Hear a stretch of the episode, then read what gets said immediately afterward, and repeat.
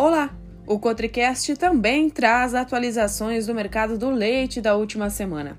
A ocorrência de chuvas beneficiou o rebrote e o desenvolvimento das pastagens, melhorando a oferta de alimentos para o rebanho, que mantém bom estado corporal e boas condições sanitárias. Seguem sendo realizados controles sanitários, visando principalmente a evitar as infestações por ectoparasitas, além das vacinações preventivas.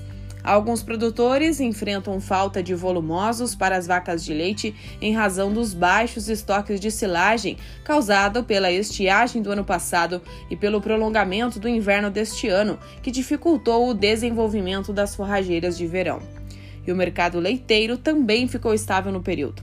Na regional da Emater Ascar de Bagé, conforme relato, os produtores de algumas localidades do interior de Bagé e Aceguá sofreram transtornos com a falta de energia elétrica decorrente dos fortes ventos. Na regional de Juí, em Condor, as informações revelam pequena diminuição do volume total de leite produzido. Nos demais municípios, a produção segue estável.